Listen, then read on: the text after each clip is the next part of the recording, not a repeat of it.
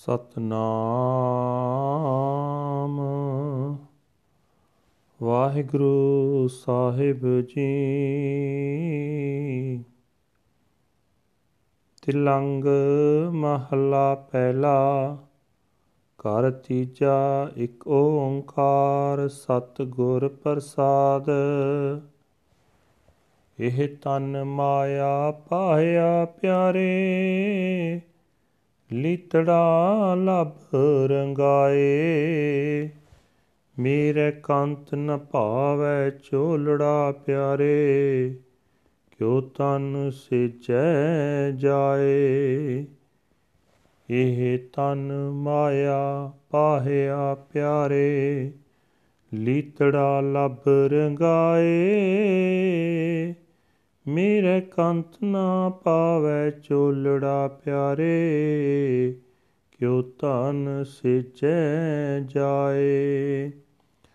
ਹਾਂ ਕੁਰਬਾਨੈ ਜਾਓ ਮਿਹਰਬਾਨਾ, ਹਾਂ ਕੁਰਬਾਨੈ ਜਾਓ, ਹਾਂ ਕੁਰਬਾਨੈ ਜਾਓ ਤਿਨਾ ਕੈ, ਲੈਣ ਜੋ ਤੇਰਾ ਨਾਮ ਲੈਣ ਜੋ ਤੇਰਾ ਨਾਮ ਤਿਨਾ ਕੈ ਹਉ ਸਦ ਕੁਰਬਾਨੇ ਜਾਉ ਰਹਾ ਕਾਇਆ ਰੰਗਣ ਜੇਥੀਏ ਪਿਆਰੇ ਪਾਈਏ ਨਾਉ ਮਜੀਠ।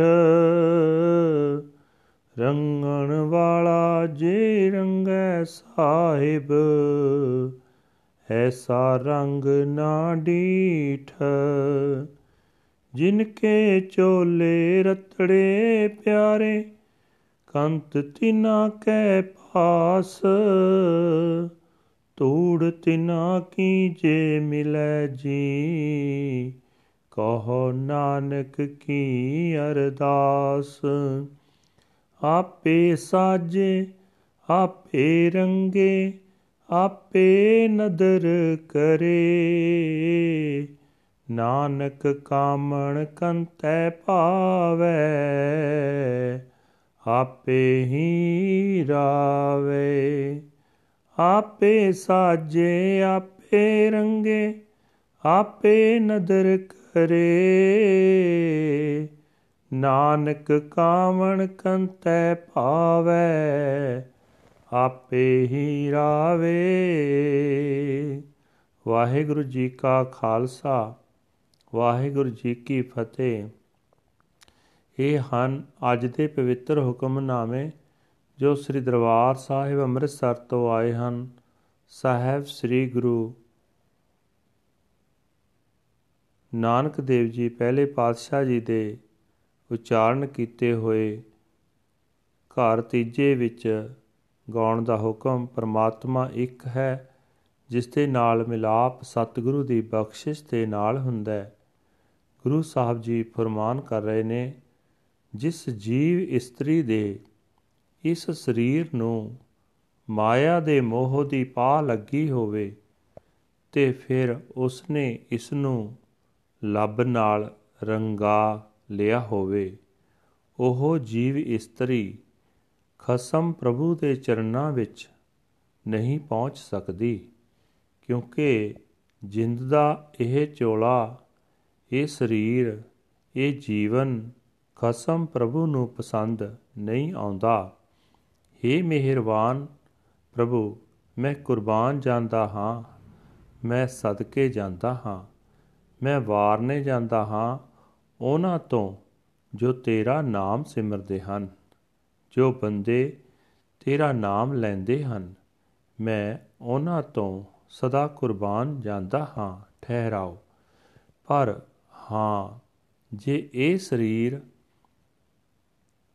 ਨਿਲਾਰੀ ਦੀ ਮੱਟੀ ਬਣ ਜਾਏ ਤੇ हे ਸੱਜਣ, ਜੇ ਇਸ ਵਿੱਚ ਮਜੀਠ ਵਰਗੇ ਪੱਕੇ ਰੰਗ ਵਾਲਾ ਪ੍ਰਭੂ ਦਾ ਨਾਮ ਰੰਗ ਪਾਇਆ ਜਾਏ ਫਿਰ ਮਾਲਕ ਪ੍ਰਭੂ ਆਪ ਨਿਲਾਰੀ ਬਣ ਕੇ ਜੀਵ ਇਸਤਰੀ ਦੇ ਮਨ ਨੂੰ ਰੰਗ ਦਾ ਡੋਬਾ ਦੇਵੇ, ਤਾਂ ਅਜਿਹਾ ਰੰਗ ਚੜਦਾ ਜੋ ਕਦੇ ਪਹਿਲਾਂ ਵੇਖਿਆ ਨਾ ਹੋਵੇ।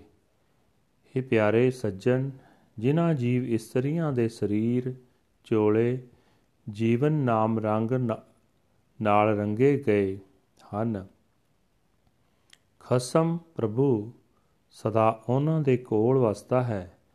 ਇਹ ਸੱਜਣ, ਨਾਨਕ ਵੱਲੋਂ ਉਹਨਾਂ ਪਾਸ ਬੇਨਤੀ ਕਰ, ਭਲਾ ਕਿਤੇ ਨਾਨਕ ਨੂੰ ਉਹਨਾਂ ਦੇ ਚਰਨਾਂ ਦੀ ਧੂੜ ਮਿਲ ਜਾਏ। हे ਨਾਨਕ, ਜਿਸ ਜੀਵ ਇਸਤਰੀ ਉੱਤੇ ਪ੍ਰਭੂ ਆਪ ਮਿਹਰ ਦੀ ਨਜ਼ਰ ਕਰਦਾ ਹੈ ਉਸ ਨੂੰ ਉਹ ਆਪ ਹੀ ਸੰਭਾਰਦਾ ਹੈ। ਆਪ ਹੀ ਨਾਮ ਦਾ ਰੰਗ ਚਾੜਦਾ ਹੈ। ਉਹ ਜੀਵ ਇਸਤਰੀ ਖਸਮ ਪ੍ਰਭੂ ਨੂੰ ਪਿਆਰੀ ਲੱਗਦੀ ਹੈ।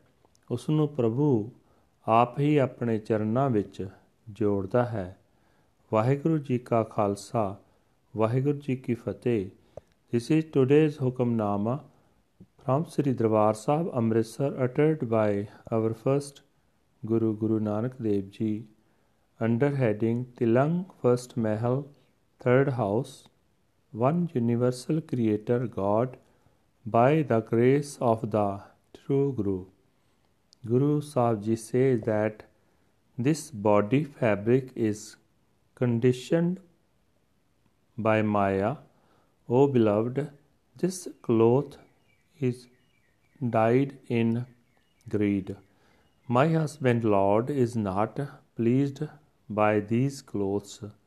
O beloved, how can the soul bride go to his bed?